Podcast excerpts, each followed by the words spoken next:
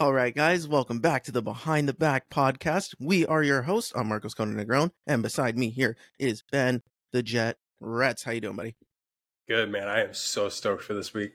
I know we got a lot of big news. We're gonna talk about some changes a little later on here on how we're gonna be moving uh, forward with the podcast. But this, before we get started into that, today is October 5th, and uh, it is about 7:30 at the time of this recording.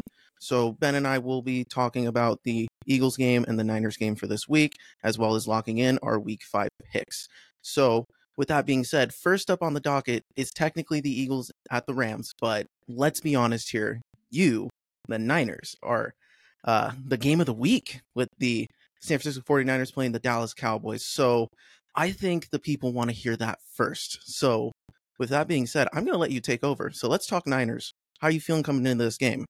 I am so excited for this game. Um, this is one of those games like, you know, early on in a season when you're looking at the breakdown of the schedule, you circle a few games. You know, it's personal rivalries or it's team rivalries or it's games that just you, you want to win that matchup. This is one that the Cowboys have circled. This is one that the Niners have circled. This is a rivalry that dates back historically for years and years and years. So this is this is a huge game. Currently, the Niners are three and a half point favorites.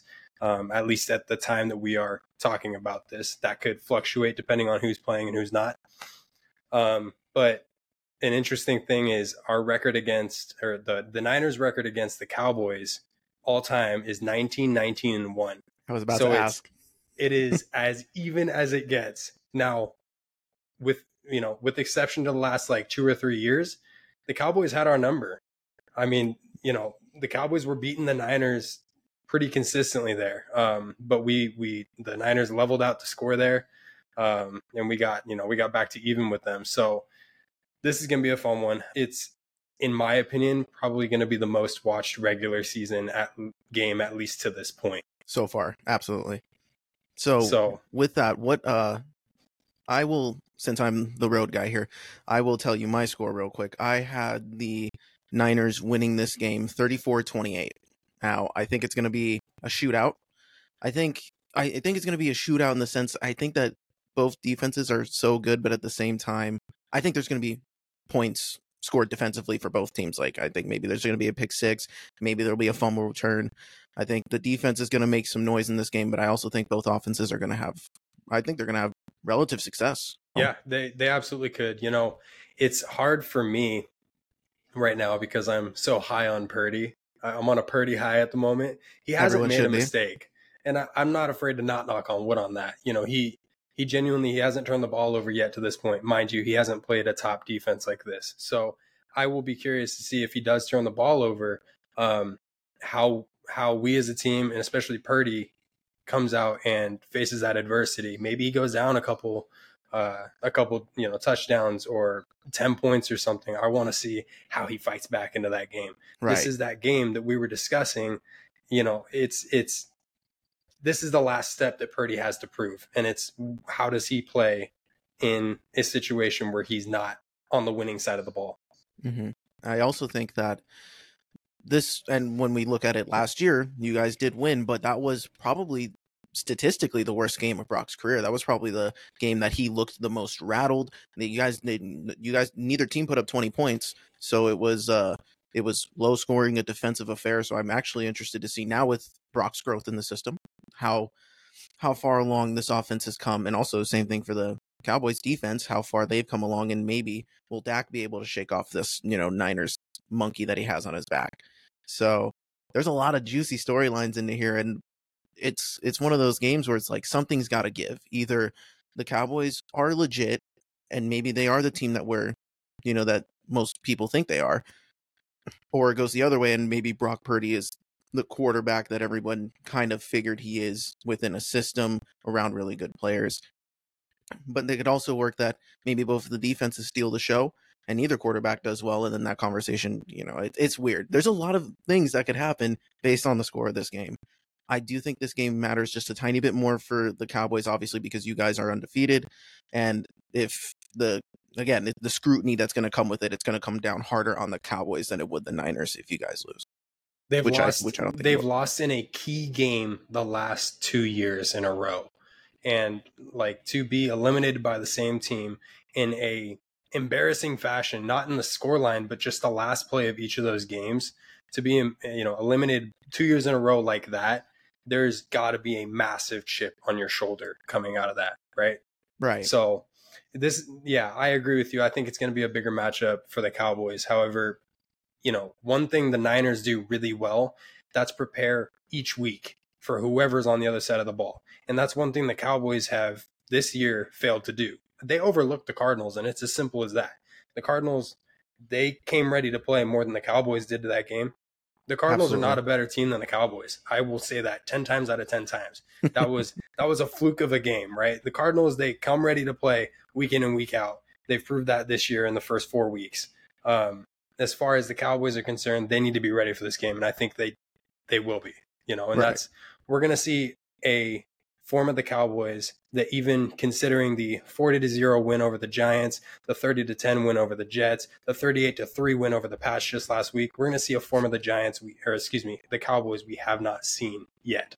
Right. And again, that's something that people have questioned going into this game is the level of talent that has been played when yeah so you guys both played the giants you both played the cardinals and then the only difference was they played the jets and you guys played oh i'm blanking Who, uh, steelers right we played the yeah steelers rams yeah and the rams right so this is i think again this whole cardinals and they're just whipping on bad teams which is what they should be doing but at the same time that Cardinals game is going to hang heavy, especially if they lose. And then keep in mind too, the other monkey that they have quick question: You guys won both of those games that you won. They were both at AT and T Stadium, right? They were both at Dallas.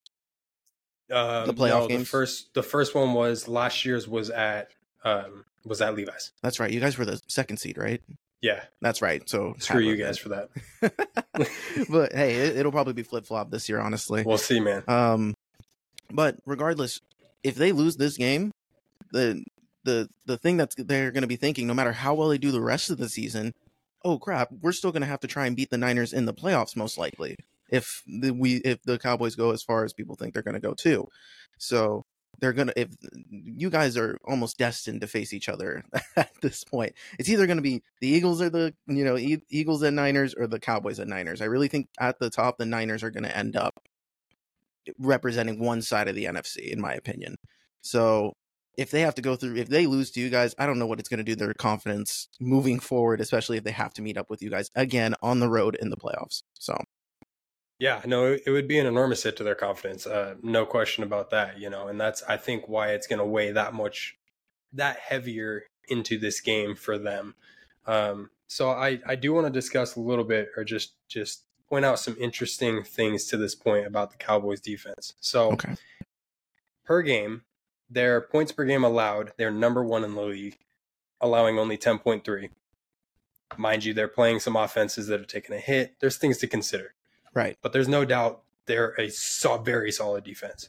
Yards per game, they're number two, allowing only 259 per. Um, yards per play, they're number seven, allowing 4.7. Now, here's where it gets really interesting. So, their third down conversion rate is a 30.6%, which is number four overall. Okay, so now, their defense. So their defense for their oh, defense. Okay. okay. Now the Niners' third down conversion rate on offense is a forty six point five percent, which is good for 7th mm-hmm. So there's there's going to be an interesting. I don't know how it's going to shake down on third down. Um, and it's it's almost flopped like that on the other end when you look at the Niners defense and the Cowboys offense. So the last thing is red zone defense for the Cowboys. They're number one overall with a 1% allowing rate. Wow. That's, yeah. That's wild. It doesn't seem that way. No, that's that's insane. That means that there's only been like one touch a time or two, yeah, in in the red zone against them. Like it's yeah. kind of crazy. So defensively, they're absolutely loaded. When you look at the offensive side of the ball for them, they're number four in points per games. They're 11th in offensive yards per game. They're 15th in yards per play, which is kind of surprising. I thought they'd be a little bit more. And then they're actually this is this is funny. They're number one overall in third down conversions at fifty one point six percent of the time. Wow, I didn't realize it was them that was had. They're so terrible in the red zone that Uh, so they that's always been the thing so far with the Cowboys. They've been able to move the ball. Their yards don't surprise me too much considering how well their defense has been playing. They're setting them up in short fields, getting the interceptions, scoring touchdowns for them. But yeah, no, this will be a big Dak Prescott game because Do you know uh, where they up? rank in red zone? I'm gonna guess their bottom five will say like third to last.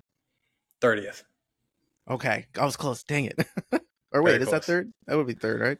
30, 31st. 30. Are there 32 teams, right? I think there's 32. So yes, okay, lit. I got yeah. it. Okay, cool. Banging. I I knew they were bad. I knew they weren't crazy.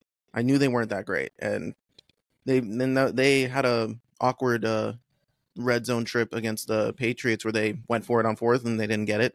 So against you guys, I, I mm, it'll be a lot tougher for sure. What is yeah. the what is the matchup you're most excited to see? What do you think would swing the game the most if it went one side or the other? It's a good question because I actually looked at a lot of the matchups um, this week and seeing where either side can exploit the other. Um, and there's, I'm most concerned with, and I stay concerned with the Niners secondary. The Cowboys are good for a couple shots a game downfield, especially, mm-hmm. you know, if CeeDee's a really good receiver. I mean, there's there's no doubting that, and he can get separation, especially against guys like Ambry Thomas and Deommodo Lenoir. Um, so I'm a little nervous about those matchups just in the secondary. As far as the run game, I don't think they're going to do much on the ground against this. Uh, I think we'll we'll be able to contain them. They like to run up the middle, straight up the gut. Mm-hmm. Um, majority of their plays have come up to gut. Anything on the outside has only been good for an average of about four and a half yards per game. So it'll be it'll be a through the middle if they get us, and you know hope to get it close enough so that they can throw a little you know um, out route or something just to get a first down and see if they can get yards after the catch. Right. As far as the Niners side of the ball, I just want to see CMC rip this team apart. This is this and, is a this is a big run CMC game yes, this is going to be how we get the win is CMC going for 150 yards in in rushing. Yeah. I mean, I trust and I trust I trust Brock a lot, okay? But this is a defense that Brock hasn't seen on the Cowboys side. Even last year, he didn't see this style of defense. This is a much better defense than in the you know first round of the playoffs last year. Right. The so, only thing that benefits him is that Trevon Diggs isn't there. That's the only difference. But then they replaced Trevon with Stephon Gilmore, so it's like it's basically even in that. Yeah, solid. And they've been there was a thing they were only allowing all of their cornerbacks, and you guys are very similar in this regard defensively. Their defensive backs have a 70 passer rating, all of them, all of their guys. Jayron Kearse, Stephon Gilmore is at an 80, uh, he's allowing 80, but he's taking on the tougher targets or whatever. And uh, I forget some of their guys that they have on the back end, but I know they have really good players. They are stacked. They're a stacked defense. You have yeah. to worry about Dexter Lawrence and Micah, obviously. But I know you guys in the back end, surprisingly, have actually all rated at 70 as well, which was interesting considering how some of these chunk plays you guys do give up to. So, yeah, definitely. Um, so I, I, I need to see a big game out of CMC you know, things to keep in mind for the Niners offensively is we're number four in points per game. We're number two in yards per game. We're number two in yards per play. We're number seven on third down conversions, and we're number seven in red zone conversion. So offensively, can we be honest, you and I, that the Niners are the best offensive team in the league through week five? Right, absolutely. And right. because I can't it was the Dolphins. Maybe I would maybe argue the Bills, but at the same time, it's it's so close. You guys, close. You, you, guys have put up thirty points, thirty plus every single game. So that's uh that's top tier offense right there. Definitely, and we've seen we've seen everything from full blitzes, the most blitzes in a game, to the least blitzes in a game, and three man zone coverages. Um, so he, you know, Brock and that offense has seen a lot of different style defenses this year. Mm-hmm. Mind you, like I've been saying, this is a Cowboys defense that's got a lot to give, you know. So I want to see. I think we're going to trust CMC on the ground a little bit more. I think Kyle is going to trust CMC on the ground at least initially in this game. I can see, I can see us using him like forty five percent of the time through the first half just to get things rolling, get us some points on the board, some reliability. You know, um, absolutely. you can trust Brock. There's no doubt about that. It's it's a matter of not letting him get rattled, uh, rattled early. If he gets hit by Micah early on in this game, or he throws a pick early on in this game, or fumbles it, whatever the matter, it could get messy. Yeah, we don't know. Clock. Yeah, we don't know because again, Brock hasn't had that situation really. The, the first time that ever happened to him was when Haason Reddick hit him and tore his, you know, UCL. Right. So, and um, one one matchup I really think I'm looking out for is Steve Wilks versus Dak, because if Steve Wilks yes. runs a heavy zone style coverage, Dak is notoriously good at picking apart zones. He did he did that with the Eagles all last year. Jonathan Gannon was a very zone heavy guy, and he was just cooking us. He, he, he last one of the games he played against us last uh, year, he had like an eighty five percent completion percentage. So wow. he was so he can he can make those plays in the zone. So I am I'm interested to see what kind of schemes defensively Steve Wilks draws up, and maybe maybe you're going to dial up a blitz here and there to try and pressure because you guys you guys were like 22nd in the league in blitz percentage for how often you blitz. So I wonder, and that's what you know. That's what you get when you have an elite defensive line, so you can force, you can run more coverages like that. Right. But I wonder if we're if the goal is maybe pressure Dak a little bit, make him uncomfortable, try and dial up a blitz or two, see if uh if it uh we can get him at a good time. Yeah, agreed.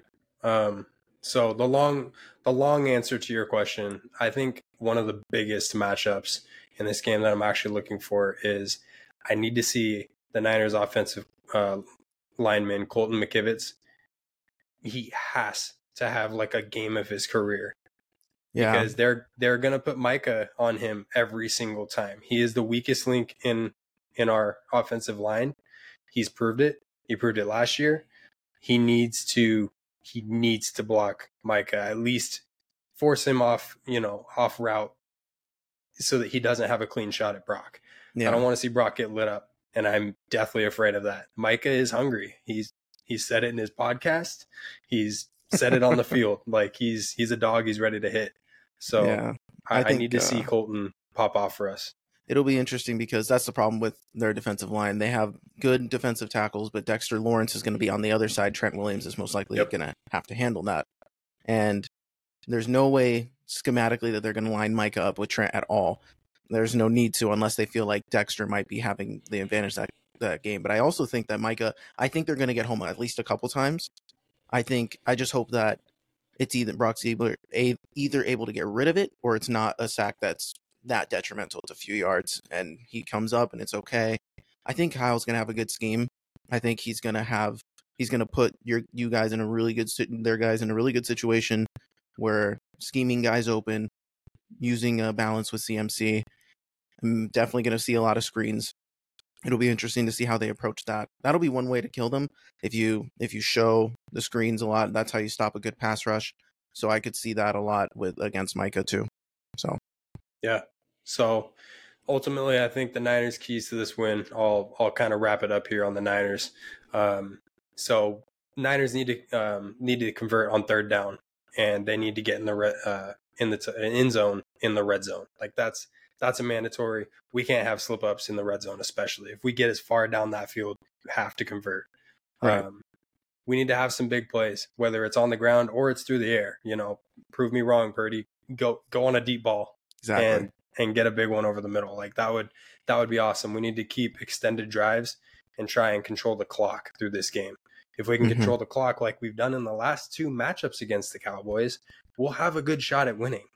Um, and then the last two, um, I just I need Purdy if he's going to throw, he needs to be able to read this uh, defense as best he can, and that's going to be on Shanahan to set him up for success in this game. And he's done a great job through all of his career starts, regular season career starts, of setting Brock up for success. Right. He's one of the best quarterbacks, um, statistically speaking, in the league. So I think Kyle Shanahan needs to be creative in this game, but he also needs to be a little bit conservative when it comes to, you know, trying to control this game and keep it keep it reeled in. Don't go too crazy and try and do something that's outside of Brock's capabilities per se. Right. Because we don't know. He hasn't been entirely pushed yet. So this will be this is a great this I'm so excited. This is going to be such a fun game. I is. hate it, I hate that we're playing so close together because they're going to be happening at the same time, basically. Because what? Wait, you guys are? Well, is it we're, the, we're Sunday night football. Oh, so it's five thirty. Five twenty, I think. Yeah. West Coast time. Yeah. Mm-hmm. The Eagles play at four oh five, so we'll be we'll be about halfway done. Mm-hmm. So okay, so it'll be good. At least there'll be something to tune in there after. So, but so, yeah, yeah, this will this is going to be great. I'm I really hope that the Niners get the win. Obviously, for the sake of you know, as an Eagles fan, getting that gap. The Cowboys at three and two looks a lot better than the Cowboys at four and one on my side. So that's what I want to see for sure. So you said you said final score was 34-28? Right, and I could be totally wrong in terms of that. I think um it could be lower, it could be like a 24-21 game, but I'm banking on the fact that I feel like this is just going to be a game where the offense is click. I feel it and, and it could very well be. This is a hard to predict game on who's going to win and what the scoreline's going to be. I actually have the Cowboys win. I'm just kidding. I have uh-huh. the Niners winning this 27 21, baby. That's great. I love that. No shot you wouldn't get the No, um yeah, I think uh, I'm excited to see just because there's so much build up into this game. This is one. There was a there was a thing that, that was talked about. I guess I'll do that during the picks because there, there I'll talk about it later. But this going into this this is this got this got even more juice because the Cowboys lost against the Cardinals, and it sets them up to have even more pressure. And with the way the media has, according to Dak, propped them up above everyone else, set different expectations, they're going to be looked at with the most scrutiny out of anybody this weekend. So you guys will get a break if, you, if the worst happens and you know this week just doesn't make it. This doesn't happen.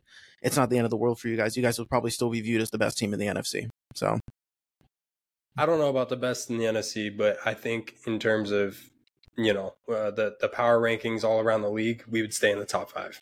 The for sure, stay in the top five. So I guess it depends on for both teams. It really does depend how this game turns out. Like if one team wallops the other, that's going to open a whole lot of can of worms of questions oh, yeah. for either side. But if it's a close game and one of them's on a game-winning field goal and a couple mistakes here and there would probably change the game, then maybe the opinion's a little different. Because here's the thing: Brock could have an awesome game, and then you guys still lose but then the narrative wouldn't change on Brock like, oh, he's not a winner. He balled out, right. and that just didn't happen. So same thing with Dak. So yeah, I mean, we can talk about this game for hours. yes, we could. honestly, there's another really good game that I want to talk about that features your Eagles and the Los Angeles Rams. Please Frisky. go get those Rams.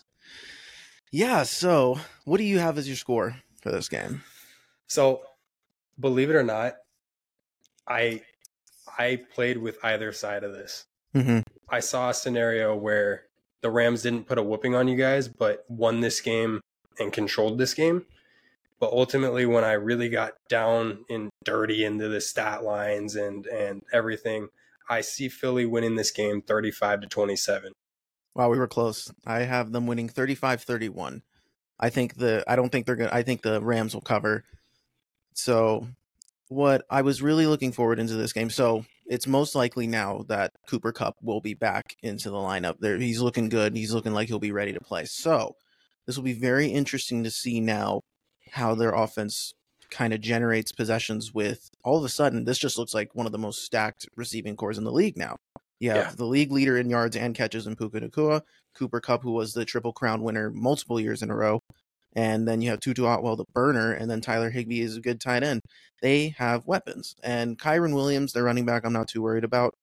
He had a good game against Indy, but I, our run defense is a little more stout. Um, I, and he's not elite either. Not yeah, and he hasn't. He's he played well. He's done. He's done well since Cam Akers has left. Did his job. Yeah, and they're not necessarily the greatest running team either. I don't know if I have their thing on here. They were like middle of the pack for sure.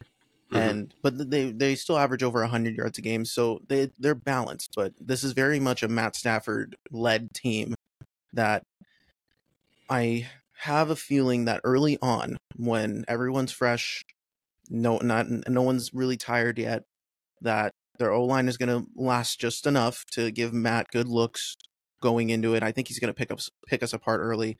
We did add a slot corner Bradley Roby, and he he's been in the league for a while. He won the Super Bowl back in 2015 in his second year with the Broncos, and he's kind of moved around since then. But there's So we'll, they said he will probably he's going to be elevated. That way we can get James Bradberry back to the uh, to the outside where he's better at, and just call on Josh Jobe when we really need it. Terrell Edmunds is not going to be starting. Justin Evans has been cleared; he's good to go, which isn't the major upgrade, but over Terrell Edmunds, anyone is an upgrade. So I was happy to see that. And Quez Definitely. Watkins will be coming back, but on defense, Fletcher Cox will actually he this would be a a rare game, but he's actually going to be missing this one. He's been having back issues for the past couple weeks.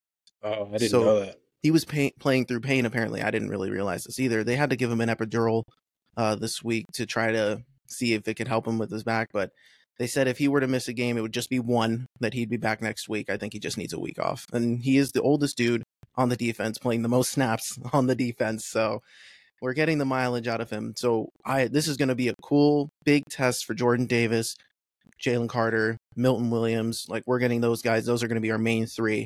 So I am really excited to see how that works out with them getting a little extra usage. Um, it'll be it'll be really cool to see. This is a big test for our young guys, but fortunately, their offensive line is battered.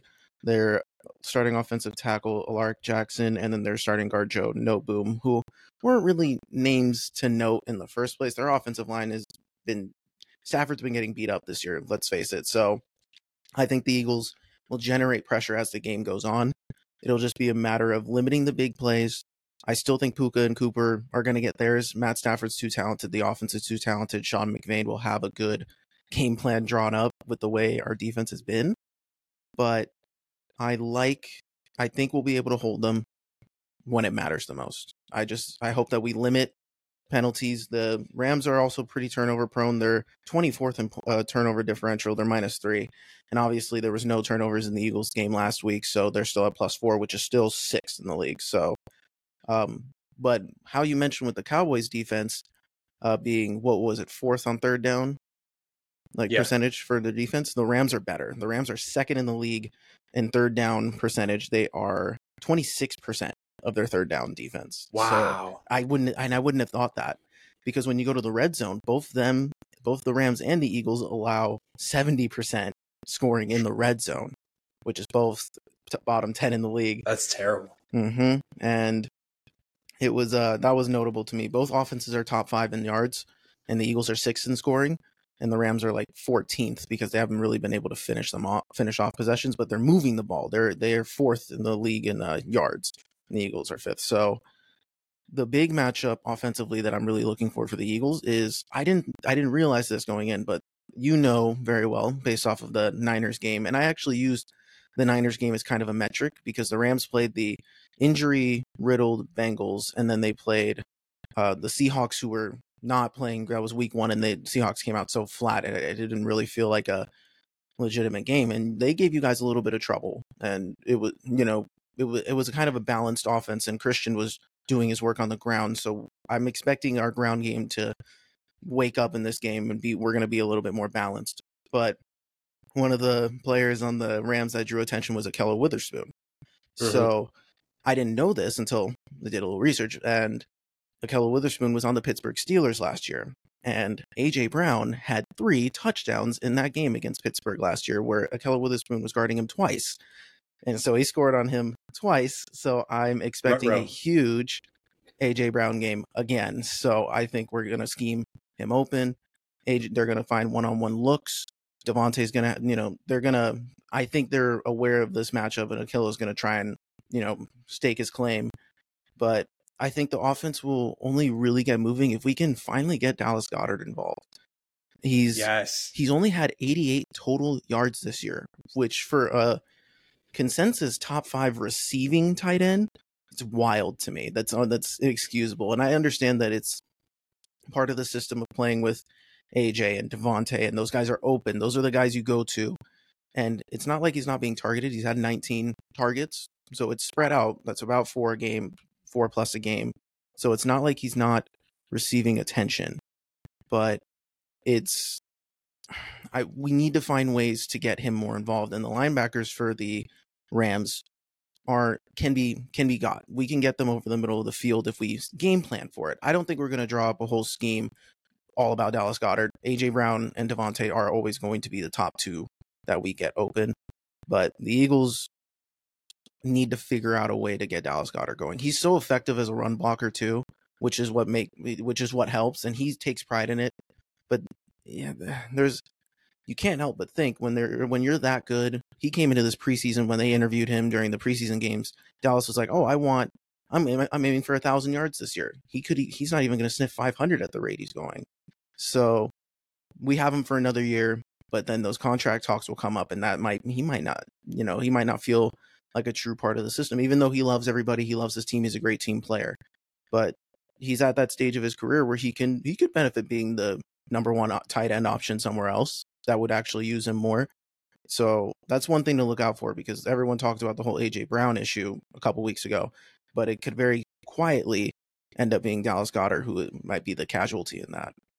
I think this is a good way to get him open, try and attack, maybe get him involved a little bit, but mm, that's my concern. My biggest concern is what how if if our defense can hold their receivers, that passing game which is the second best passing offense in the league, they're no joke. And we've struggled against worse passing offenses this year. So the Eagles really need to find a way to either force Matt Stafford into mistakes, which against you guys, the Niners, he had two picks. You they were able to get pressure. You only the team only got one sack, but the he's threw interceptions because pressure was in his face. I believe that the Eagles can use that kind of method as well.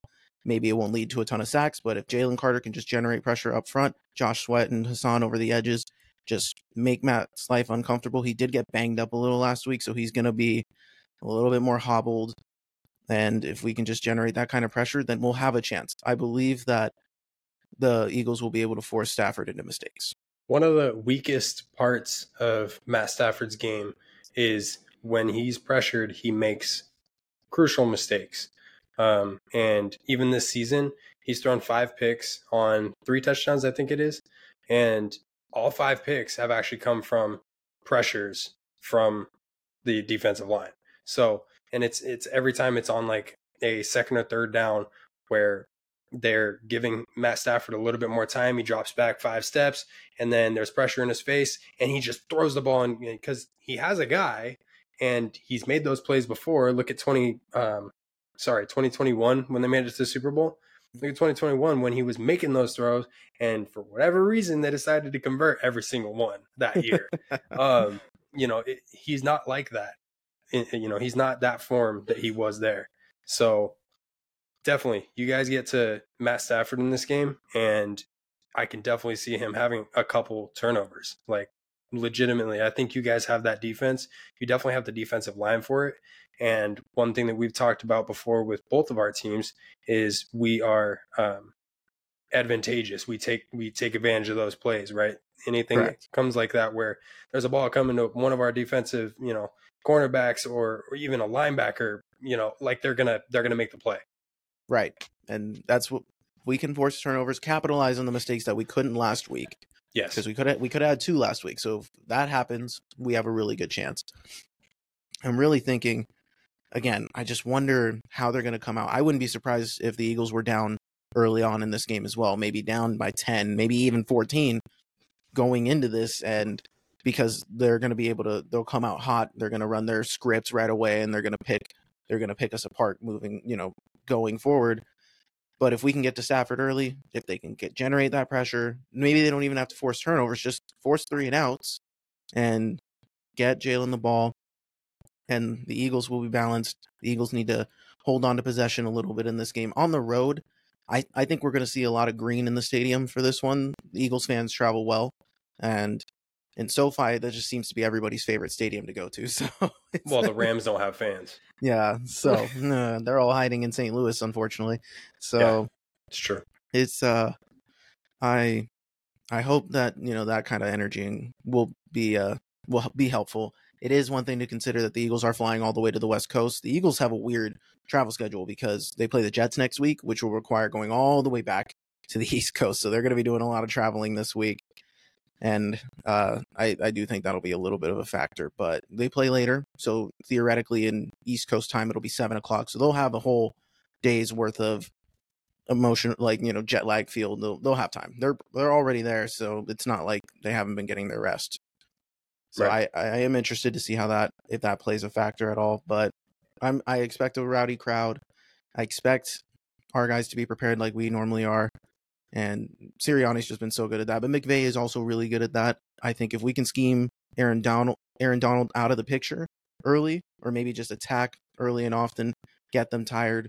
That's I think with a when when Aaron Donald, when you have an elite defensive lineman, if you can wear them down earlier than later, then you'll be able to have a better chance to win the game. Yeah, definitely. But if he's able to get home a couple times early, he's going to have that momentum through the entire game, regardless of what he sees the rest of the game. Uh, Absolutely. you know, guys like him, they ride off that high of getting to the quarterback early.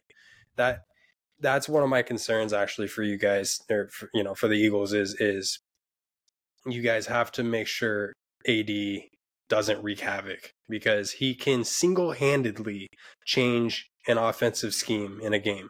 He's done mm-hmm. it before. He's done it to some of the best teams in the league. Making sure that he's handled and in a lot of ways shut down, or at least, you know, not given solid opportunities every drive or, eh, you know, at least every third down or so, um, I think is a big key to winning this game.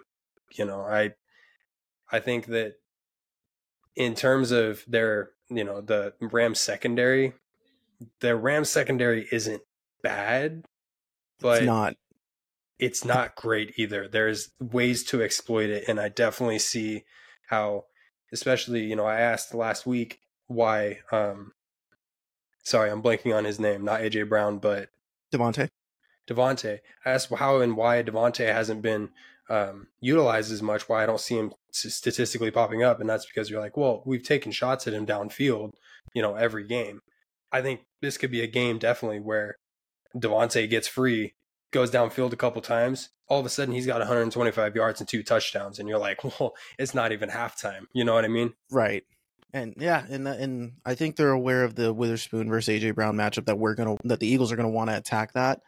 And if the Eagles are really smart at noticing, okay, this is what the team's doing, let's adjust. We're really great at adjusting and just calling different plays, trying to see what's actually going to work because the Eagles can they have a lot of different tools to use. They have a lot of different ways to get yards. And I wouldn't be surprised if the Eagles start out slow. That's that's one thing I've noticed this year. The Eagles starts haven't been great when the defense isn't making turnovers early. The offense like that we saw that against the Commanders. They they took a little bit to get the offense going, but once once they always seem to pick it up when it's the last two minutes going into half, and then they can they're they've been a dominant second half team this year. That was the case with the Eagles last year. With second quarters, the Eagles were outscoring everyone by like 50 points, and like in comparison to the whole year. So they adjusted a ton. So the adjustments are still there. They're just happening a little later than they should. And I think people are looking at the Eagles. They're like, oh, they're not as dominant as they were last year. When in reality, in terms of success rate, uh, EPA per play, and amount of yards and percentages in terms of that they've been succeeding, it's dead even from last year to this year. It's just the I guess the impact isn't as noticeable as it was last year. I think because no nothing's the Eagles aren't taking teams by surprise anymore. The Eagles aren't all of a sudden this juggernaut because they are they are a juggernaut, but now they're unimpressed. That's the that's the problem. Yeah. Their their their bar is set so high now mm-hmm. that it just doesn't seem like for everyone that oh the Eagles just aren't playing at that Super Bowl level that they were last year, and yet we're the only team to we're one of the few teams to start four and zero oh after losing in the Super Bowl. That we're despite there we might be a little hungover, but we're still winning games, and that's the you're rallying. Yeah, and we're we could call it surviving, but at the same time, we're winning games that most teams struggle to win out of the gate with all these expectations. And the question moving forward for the Eagles is going to be will they get back to that level or are they going to just be eking out games like this this year? Are we going to be that team that's winning one score games all the time? That's a little bit fraudulent. Is it and that'll end up suffering in the playoffs, maybe an early exit if we're winning like this all the time. Like yes, adversity is important, but you have to show that you can body a good team or body these really bad teams and we beat the Bucks 25 to 11. That's a two touchdown, you know, window. That's almost yeah. a blowout there. Yeah. But we, uh, it, it'll be questionable, especially when we're going up against the gauntlet very soon. We're playing these high powered teams. you guys included, it's we're going to get a real test of that. Te- that Super Bowl team needs to wake up, or they might get punched in the mouth in the stretch, and that's that's something that will be. We need to figure this out this week and next week before we face Miami. That'll be the real first test of oh, are we as elite as we think we are? So yeah, absolutely right. And I think this is one of those weeks that you can build off of. Um, even off of a loss, if if I'm being honest, it's it's one of those teams that you can look at them and be like, beating this team, that feels good. Like they're a good team. You know, they're not great, but they're a good team. We, we took care of business. You look at them also, you lot, you lose to them, and you're like, Matt Stafford lit us up, and like there were some areas where we struggled, but recognize where that happened at, and now we got this out of the way, hopefully, and we can make those adjustments going into the gauntlet that's coming up for us. So right. And and we also have to keep in mind that this season, in terms of moves for all 32 teams, are there's still moves to be made. There's if something str- if we're noticing like if the back end is really struggling for us over the next couple weeks, we'll make a trade. We did we picked up Ndamukong Suh and Linval Joseph last year, right before you know the free agent deadline ended, and it's it'll be interesting to see what kind of moves we make. But again, I don't think even the Eagles, I don't think they expected to be 4 0 going on the road in this stretch. And this could be a trap game in the sense that the Rams are frisky. The Rams are also determined. They are two and two. They're teetering there. They don't want to lose ground on the Niners and the Seahawks. They've been winning games that they shouldn't. That overtime game they shouldn't have won. You don't give up. You don't. That's also the thing. They're susceptible to struggling at times. And when you allow a rookie quarterback to put 23 points up on you in the second half, there's potential for a blow up against a legitimate team. But yeah. where they are great at in the passing offense is where we are most weak in our pass defense. And that could be the thing that turns the tide in this game. But again, the Eagles offense also can exploit their defense uh, through the air and on the ground because the Eagles are just that much more balanced. So this is a trap game for sure, especially with the travel going all the way to the West Coast and having played a couple tough games recently it it'll it'll be interesting. It'll be interesting to say to say the least. And this will be Jalen's first start against the Rams too. So he hasn't he has yet to see Aaron Donald in full force. And our right guard Cam Jurgens is going to be out. He's week to week with a foot injury. Sua Opeta is our backup, and he's a solid, legitimate backup. He's improved over the years, having to step up when guys get hurt. He has a good rapport with Kelce and Lane Johnson, who'll be lined up. But I already know that that's where the Rams are going to want to attack with Aaron Donald. It's going to be Sua. So that'll be that'll be the matchup to look out for. And if we can just maintain, keep the ball moving, have a big play early, maybe we'll see what happens. But I'm banking on the defense here. So, final thoughts? I'm thinking the the we win this game if we can generate pressure on Matt Stafford and force turnovers. We lose this game if we're sloppy, again with turn with penalties, and we don't capitalize on turnover opportunities. So if we played how we did last week against Washington this week, we could get got. So final thoughts, I'm confident, but definitely a trap game for sure. That's why I had the score as close as it was. I like it. I like it. Well, with that, we're going to transition to our picks. Now, there's a little bit of a catch here. And I want to I want to point something out. I'm wearing a Sacramento Kings NBA basketball jersey. It's the best time of year, baby. It is the best time of the year. The Sacramento Kings are starting their regular season soon. However, the preseason does start in two days, three days, Sunday. Yeah, Sunday. So three days. Mm-hmm. So super excited. However, what this does mean is this podcast is now going to be exclusively Niners, Eagles, and Kings. Correct. And uh, again, we're still we're be breaking down. So this means that this is going to be our last picks pod on the podcast, and we're still going to do picks. And how we're going to do that every week is we're going to operate mainly off of our social media handles. So if you guys still want to go see our picks, which we will be posting on Instagram, TikTok, Facebook, Twitter. We'll have those all up there because we want to keep this going. This was this has been too much fun. We have to see how we end up this season.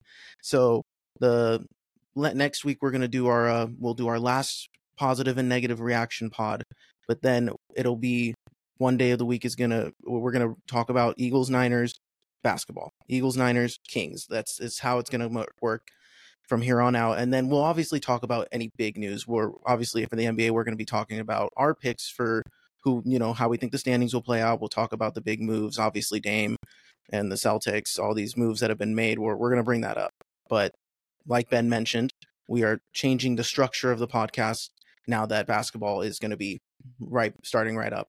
And when football ends, then our structure will change a little bit more. That it'll be, mainly be basketball dominated. So we will, we I hope you guys know will bear with us with the adjustment, and you'll still hear your teams. We're still gonna you know talk about high points and low points, but it'll mainly be Eagles, it'll mainly be Niners, and it'll mainly be Kings because there's only so much time in a podcast. So at Definitely. the end of the day, we have to we have to you know do this when we when we only have so much time to talk. So there's there's also only so much time to prepare because you and I are still human beings. We don't get paid money to do this. We do this because it's really enjoyable. But you know, it, there's a lot of preparation that goes into each episode. So you know, if we were to have to focus on every single team and then add a, a basketball team that we follow so deeply and with so much love and passion, it's like it's going to be too much. So mm-hmm. we will definitely we will still find ways to like like you said on social media, stay up to date on everything, keep you guys up to date, and um, report on the biggest news around every both leagues.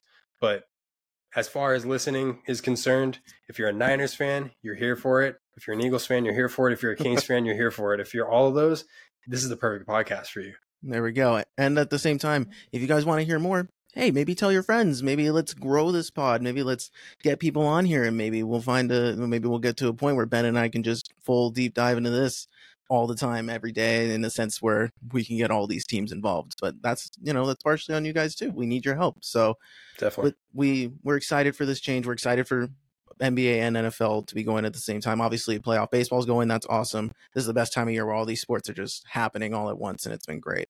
So we just want to let you guys know now because it's going to be happening as soon as next week. We're going to be start. We're going to be talking about the NBA because it's happening sooner than it just came up on us now. So we just want to let you guys know so you're aware of the structure. So with that being said, let's move on to our last official picks pod on the podcast. A juicy week five. So let me pull out my notes here. So we got four teams on a bye this week. So we got the Browns, the Chargers, the Seahawks, and the Buccaneers all sitting out early It's good for some of them. They've been hurt, so this will help the Browns yeah. and the Chargers and the Seahawks. The Buccaneers, I think, we're kind of in a good spot where they could have been they could have kept going. But um, with that being said, we will break down our first game. So what look it up real quick, Ben. What's the score of the Commanders Bears game? So because we it were... just ended. The the Bears, wow, we were so wrong, Marcos. Yikes. We were so, so wrong. There, you know, early on, the Bears took over this game and they didn't really look back. The Commanders kind of made it a game there for a few minutes. It was a 30 to 20 ball game with oh, about oh, wow. six minutes to play. And then um, I didn't pay too much attention. It was third and 15. Washington had it um, on their 20. Mm-hmm. And then I think they turned it over on downs. And then the Bears scored again. So it's 37, sorry, 40 to 20 now. There was so a whole an absolute blowout. That was there was the, that was the question was who was gonna what was gonna happen first? The Niners lose first or the Bears win first? Because yeah. there was a stat that the last time they won was the day before the day after the last loss you guys had, which was yeah. wild to think about because they played Monday they, night that. they also haven't won since Elon Musk took over X. it's been this is the first one. It's crazy. So good for them. Um, you know, honestly, I'm glad we got that pick wrong because that's that takes away the Commanders were a threat for a second, and now they're we're looking good here. So, uh, um, yeah, I'm I'm okay with it. I'm okay with being wrong on Justin Fields. So, so that shout out to the Bears for getting their win. We were obviously 0 and 1, both of us, so we'll chalk that up. Uh, so we'll go to our interesting London game. The Jacksonville Jaguars for the second week in a row are hanging out in London, and the Bills, high flying Bills, September champs, are traveling all the way down to London. Who do you have winning this game? I got the Bills winning this one 35 to 14. I think Josh Allen, yeah, I, I, I don't think this is going to be a close game. And I want him to prove me wrong. I just have one of those feelings. Um, I think Josh Allen's going to play really well. The Bills defense, they'll look solid in this game. They've looked solid the last few weeks. Um, so I, I have full faith in them. Even though the Jags are, they're, they're, you know, they're at home. Even though they're right. not the home team, they're, it's still London's their home right now. seems like they live there. So mm-hmm. they signed up for it. This, that was the weird part when they did. The NFL wanted to do this whole expansion thing. The Jags were like, "Oh, sign us up." They're, yeah. They're, we don't we don't care about Jacksonville. We, we want to go play somewhere else. It was ridiculous, but I'm going to go in a different direction. I have the Jags upsetting the Bills 28-24. And and this is only because the NFL I don't understand how they allowed this, why they would let one team chill there for 2 weeks when then you're going to ask the Bills who just played a high high super intense game they're on the peak right now after just whooping the Dolphins and they have to go travel across the pond. That's that's a real thing that they got to go through and the Jags have just been chilling there for a week, fresh, ready to go and they just won there as well. So, I don't think it's going to be a matter of oh, the Jags are that much better. I do think the Bills are the better team, but I also think the Bills are going to suffer a bit more than we anticipate for this game, and I feel like that would be just enough for the Jags to win. And it's not, again, has nothing to do with the overall talent. I think the Bills are the better team, and I would not be surprised if they won. But I also, I, I can't help but feel like this might play more of a factor than we think it will. So I have the Jags winning 28 24. Fair enough. So moving on, we got the frisky Houston, Houston Texans on the road against Atlanta. Atlanta are two point favorites.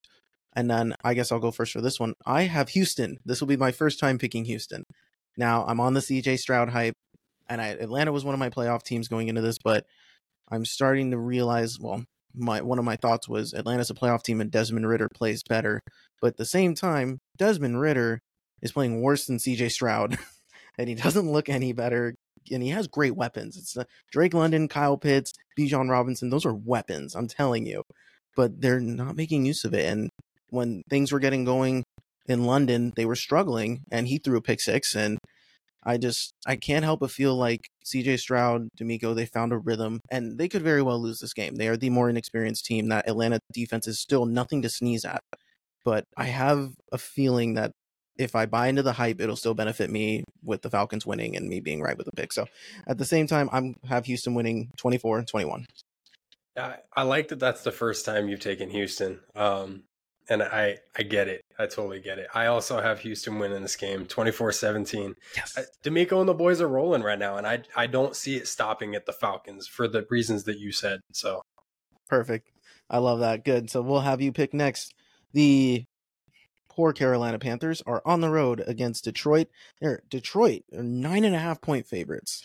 Who do you have winning this one? I mean, how much do we really need to talk about this game? I I don't think it's going to be a ball game at all. Um, yeah yeah, I feel like I I don't I don't know. Lions 28-23, not close. That's fair. I 2023, that's closer. I got him 28 uh 28-17.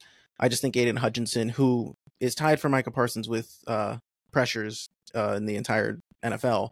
He's stepping. He's having a breakout sophomore year. He's going to be living in the backfield. Bryce Young is just they might have to take him out at halftime. He's going to get hit so many times. This O line is just broken. Jared Goff's going to have a decent game. That's all he'll need to have, and they'll still put up 28 points. So that'll be the Detroit Lions for me. So moving on, we got the Tennessee Titans coming off of a wallop of the Cincinnati Bengals at Indianapolis. So this division, the AFC uh, South, is all the teams are tied two and two. This is anybody's division, and this is a huge divisional matchup. So I'm curious what you have going for this game. Or wait, actually, I guess I'm going first because you picked last. So yeah, you go. I have the Colts winning 27-21. Now, the only reason I picked the Colts was I understand how well Tennessee played, but last time Tennessee played really well was at home, and then they go on the road and they perform like dog water. So I'm yeah. very curious to see if Shane Steichen can get his first road, uh, first home win. They found a rhythm. They came back. They almost won down 23 points. That's nothing to sneeze at. They had a chance. I think they'll find a rhythm. I think they'll be able to eke this one out. I don't think it'll be pretty a pretty game by any means, but I have uh I have uh, Indianapolis winning 27-21 and that's being generous on offense. I don't think it'll be that high scoring. Yeah, I so my question is is Jonathan Taylor back cuz I heard that he was essentially good to go. Yeah, he's yeah, he practiced after this. I feel so bad for him. If I were him, I wouldn't even do it. Like it's is, weird. It, this happened to all the running backs: Josh Jacob, Saquon. They stood their ground, and then all these guys were, uh, and their owners were like, dude, you're gonna lose this battle. We don't need you. Any running back can come in and we'll pay them less and they'll still do more than you.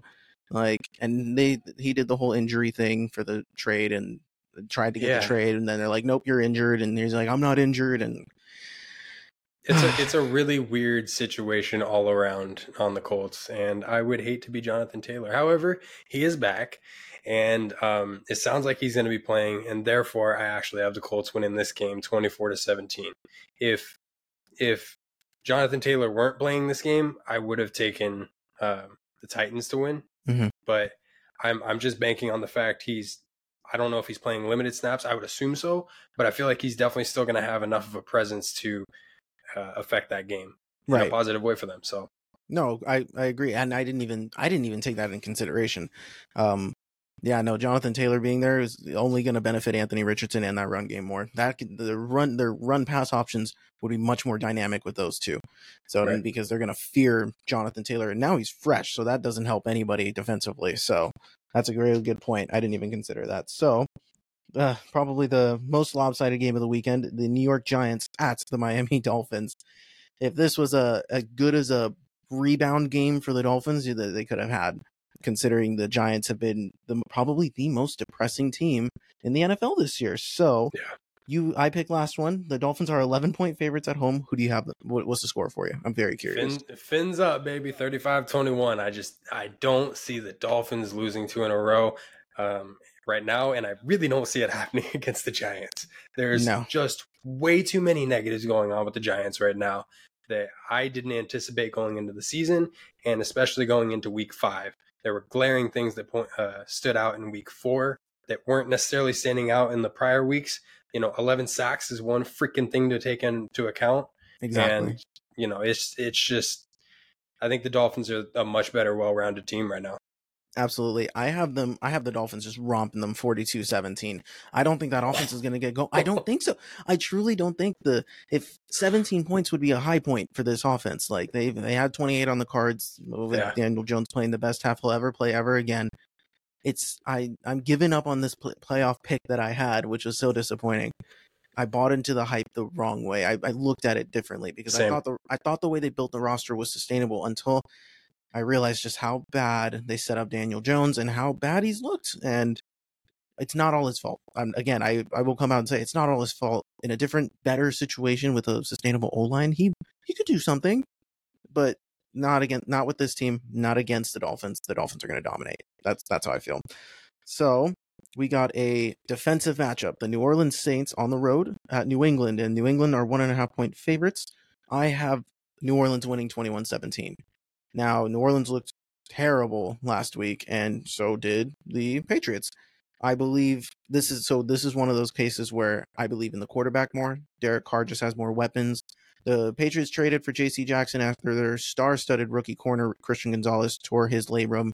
He's out for the year. That sucked for him because he was doing really well. He was playing like he a was. top five corner with yeah. rookie year. They got a they got a good guy there. But having JC back, you know, he knows the system. He excelled in Belichick's system. That's where he ended up getting the money for LA. And I I still have them winning 24-21. I believe that they'll pull out more plays. So, did you see a definitive report on Carr playing? Because I didn't.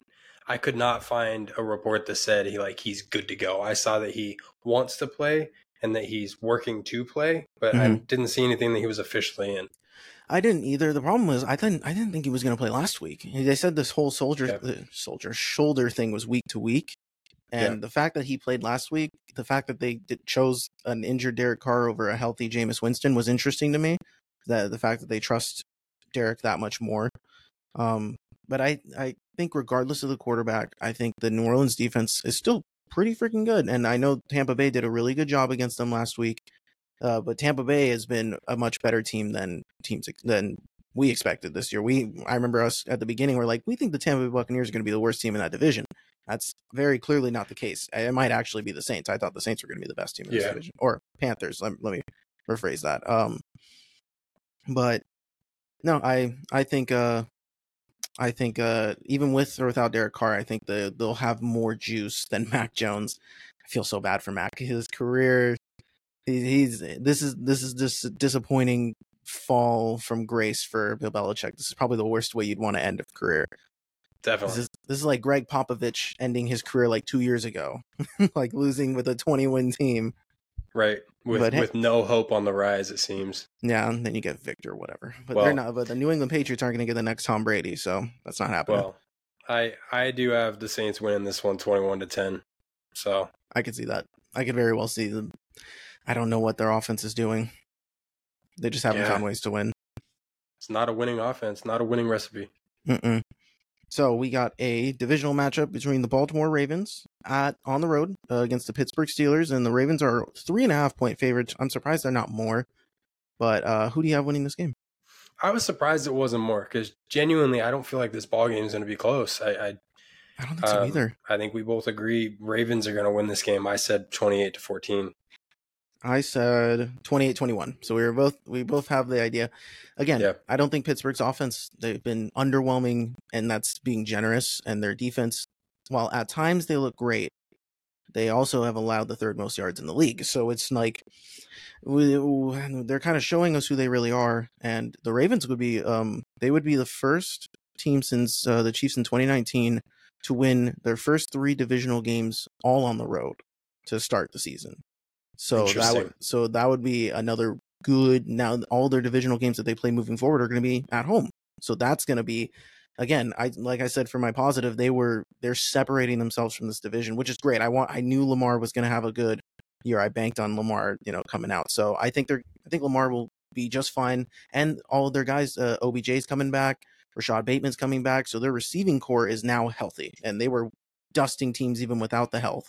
So that's I have the Ravens winning. Nice. Yeah. So we talked about the Eagles and Rams, fly Eagles fly, and then the a surprising line in this next matchup: the Cincinnati Bengals on the road at Arizona. Cincinnati are three point favorites on the road. And I guess it's my turn to pick on this one. I have the Cardinals winning 28 17. I don't think, okay, Joe Burrow, we're going to keep this brief. Joe Burrow came, so like they asked Zac Taylor, oh, do you think Joe will be your starting quarterback next week? And he was like, that's a weird question. I was like, that's not a weird question. How is that he's, a weird question? Yeah, he's he was surprised. He's like, I don't know why you're asking me that. He's like, it's gonna be Joe, and Joe's like, oh, my throws weren't affected last week. He's like, I wasn't, I wasn't throwing the way I should because I was hurt. He's like, the only thing that's been affected is my ability to extend plays. I'm like, bro, if that was really the case, then why aren't you hucking the ball like we know you can? I don't understand why they're trying to lie to the league to everybody. So so Joe is essentially saying to everybody that they paid him a shit pot of money to play like that. The worst no, quarterback Joe, this league? is yeah, this is literally your chance to use the injury as an excuse, whether it is or not. That that's mind boggling. Yeah, I don't understand why the line is what it is. I don't understand how you can take the Bengals in this game with the way they've looked the last few weeks, the way that Joe Burrow's looked the last few weeks and the way that locker room appears, you know, like in all these press conferences, Ja'Marr Chase and Joe Burrow, the head coach, like it seems very dysfunctional. It seems mm-hmm. like there's there's a lot of unanswered questions and issues going on right now. So I yeah, I have the cards winning this game 24-21. I feel like it'll be a little bit closer, but I can't take the Bengals right now. I don't see it. And uh, it's interesting. They're playing and going, and I thought about this schematically because I know Jonathan Gannon very well. They're playing exactly the way that he schemes his defenses for. He doesn't yeah. have a dominant pass rush, so he's going to play zone. He's going to let you guys dink and dunk all day. That's what they want. So he's going to let Joe just, you guys can have your drops. We're going to stop you. And then we'll come in with Josh Dobbs and we'll run our offense really well. I think they're I just don't see a world. And again, we could be wrong. Like maybe Joe Burrow's healthy. Maybe he's maybe he is back. But I don't. With what we've seen, the fact that they're telling us different things, I, I don't know. I don't know what to believe exactly. And if this is the product, I also think it's because this is a must-win game. If they lose this game, I think they're going to be out mathematically. Like considering the state of considering the state, especially the Ravens win, and they just keep separating themselves. Then they'll come out next week and be like, "Oh, well, I mean, I was playing hurt," and I'm like, "Well, then you could have just said that in the first place." and yeah. just like admitted it to yourselves instead of lying to yourselves well, and everybody else. Yeah, and that's the other thing. He'll come out, he'll say, I've been playing hurt. The coach will say he's been playing hurt. Starting next week, he'll be sitting, and his injury table, his timeline for return is unknown at this time. Right. I don't understand. So, it, annoying. It, I'm done talking about the Bengals, man. Yep. They're they so much hype only to be so disappointment. Much. I felt bad. I feel bad for their fans, just in that sense because they're they were they were a legit team. But yeah, if they keep if this is how they're managing, this is this is classic Bengals, man. Like this isn't Seriously. good. This is bad. So we'll move on. Uh, I mean, one yeah, the New York Jets, our favorite team, on the road against our second favorite team, the Denver Broncos. Somehow the Broncos are actually one and a half point favorites. It's because it's at home. But who do you have winning this game? J E T S Jets Jets Jets. I got the Jets winning this one 30 to 21. I just I still hate the Broncos. That's it. That's all you have to say. I, like I, hate... I I will not pick them until they prove to me that they're a better team than they are. I, I that's completely fair. And on top of that, there uh, Sean Payton is kind of punting on the uh, oh we're gonna win like right now because they let uh, their best def- edge defender Randy Gregory go. Yeah, a potential a potential key pickup for any one of these contending teams. You the Eagles, the Niners, the Cowboys, the Dolphins, like the Bills, any one of these teams, the Chiefs, like they could Randy Gregory would be an awesome addition. And he spurned awesome. the Cowboys two years ago. I wonder if the Cowboys would be like, hey, reunion, we'll use you. You can pair up with Micah. This would be it would be un that would suck. That would really suck. I want him to stay in the AFC if he goes anywhere. I don't Except need the, that defense getting better except the Chiefs. I don't want him going to the Chiefs. I don't even care if he goes to the right. Bills, but I, I don't want I don't want the Chiefs. Well, actually, if, if he goes to the Bills, then it's Von Miller. Oh my god, he can make a lot of teams so much better. If he came to the Eagles, can. it'd be unbelievable. If he came to the Niners, yeah. unbelievable. Like, so it'll be interesting to see those developments moving forward. They actually said like they released him, but they also said that they didn't fully release him because they know teams will be interested in a trade, so they're going to hold him, use him to trade, whatever. So a team with um, maybe I don't know a team with forty million dollars in cap space might be able to make this work, but who knows? so with that, I do have the Jets winning 24-17. This will be the only time, most likely, that I pick the Jets this year. No offense again to all my Jets fans out there. This is a totally different look, but Zach Wilson out was the only quarterback. Apparently, I they said the stat. He was the only quarterback to outplay Patrick Mahomes with more yards, touchdowns, no interceptions. He he was the only quarterback in college and the pros to outplay him of all people. Zach Wilson, in my opinion, is better than Russell Wilson in this game. And especially with the whole movement that the Broncos are trying to do, I think they're going to accept the fact that maybe if we just suck a little bit and get a good pick and just rebuild that way, get rid, you know, we're going to trade some guys, get better pieces. And Sean Payton's just going to take this, then you know, take a, he's to get crapped on because he talked all this talk going into the season. So with that, I have the Jets winning. So I'm done talking about the Broncos. um, we have a frisky game that I was, I, I wanted to have some fun with, but I couldn't. It's the Kansas City Chiefs on the road at Minnesota. They're five point favorites at Minnesota. Minnesota finally got their win, but Kirky didn't look good doing it. So who do you wait? It's my turn. So I had the I had the Chiefs winning 35-28. I think this offense will the Vikings offense will make it interesting. I think Jettas and Kirk have found their rhythm, but Kirk is going to turn the ball over at the goal line when it matters. One of their guys is going to fumble at least once, and Patrick Mahomes won't have to really try, and he'll have to put up like 28 of the team's 35 points. And it'll be interesting to see. I just I just think that uh, the Vikings will try to make it frisky, but let's be honest, like the Chiefs are going to win this game. They they seem to, they they will they will win this game. Yeah, I I have the Chiefs winning this one 38-35. I think it's going to be a shootout. Um, like you said, you know, Kirk Cousins and Jay Jettas, they've they've found their rhythm. It's just there's still so many problems with the Vikings, and it's been the same problems for the past like seven years. It seems like so. um, yeah, I think Taylor Swift's gonna have six camera shots on five touchdowns. So every she'll be MVP. It's, it's literally every t- uh, Travis Kelce throw. I know then they're like, oh, let's go to Taylor. Like that's that's how it, this is. This is gonna this is gonna be this is gonna get old in just a couple weeks. But I'm gonna... convinced like he could have a negative play in yardage, and they'd go to T Swift, and she'd be like, yay, like yay sports. I'm here with the Mama Kelce. Yay, Mama Kelce's the biggest celebrity in the planet. Let's oh, face it. She's hanging seriously. out with Jake from State Farm, and she so she went from Patty's game, or no, she went from Jason's game, Eagles game, mm-hmm. and flew over to Kansas City or something like that. Went somewhere yeah. to watch Travis play that night. I it's thought that was super cool. They played in New York, so the Eagles had the earlier game, and obviously the right. Jets played Sunday. So so they they were able to make that work. I, again, that's so cool. The life MVP. of a when they're when both of your kids are that cool and that good and their teams are like the whole Super Bowl thing, like that's awesome. Like that what a what a situation to be in.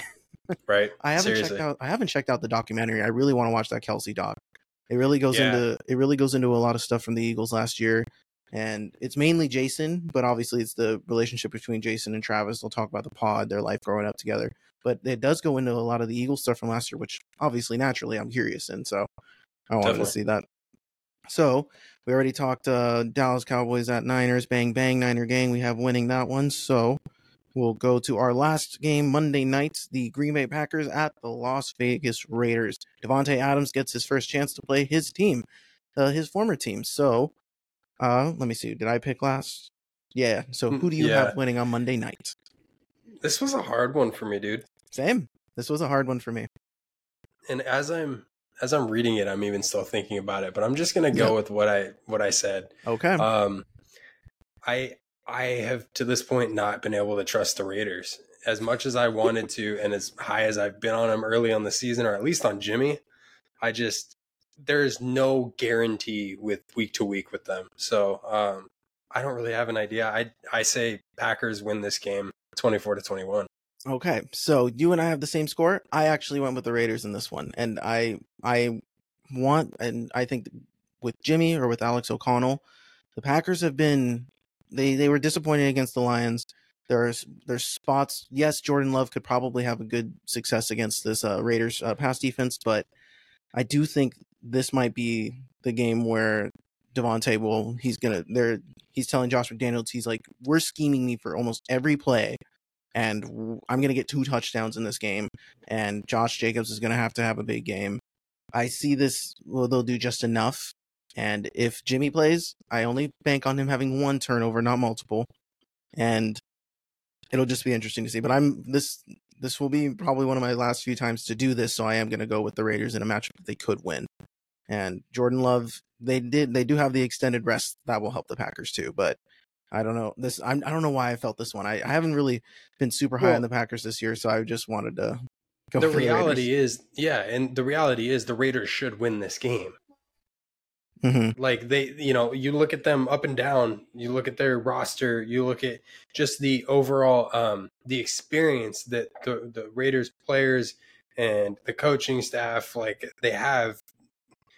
I, I, they should be winning this game but yeah. they should have won a few other games this year too. Agreed. Yeah. So it's weird. I yeah, I don't know how I, again, this again just like you I was having trouble with it. I wasn't really sure how I felt about this one. So um so yeah, any final thoughts before we uh take away the pod here on our on our last picks pod?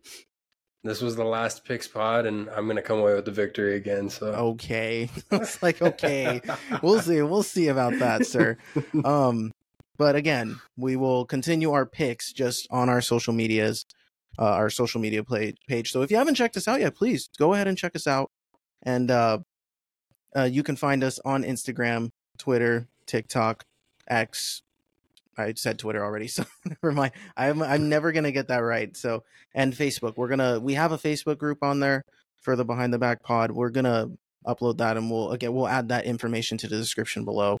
And um, well, I think we'll be able to post our episodes there too. So if you're a Facebook user, you can check that out. Same with uh, same with Twitter. We post our episode links on Twitter as well. If you're on Twitter a lot, you'll be able to access it straight away from there. So, and we'll figure out how to navigate our posts so you guys can see us more consistently and follow along with us on our picks. So, again, this was our week five picks. This was our last major picks pod. Our next time we'll do picks are going to be the NBA. So, this will be a lot of fun. We're excited. We're excited for the change. We're excited to just dive into our teams that we love so much. And you'll hear more about our where our Kings fandom started, how this all worked out. And hey, during basketball season, we have a couple guests that we might want to bring on here to kind of have a little fun, especially with the mm-hmm. Kings fans. So we have some King fans, friends and family that will definitely uh think we think will be good content for you guys. So we'll keep you updated with that moving forward. But I am Marcos Conan Negron. I am Benny the Jet Retz. This was episode nine of the Behind the Back podcast. Guys, we're making progress. We're having a lot of episodes. We're having a lot of fun. So we'll see how we do this week with our picks. We'll come back next week on Wednesday. You'll hear us uh, with our positives and negatives as well as breaking down the Eagles and Niners. But with that, we'll see you later. Peace. Peace.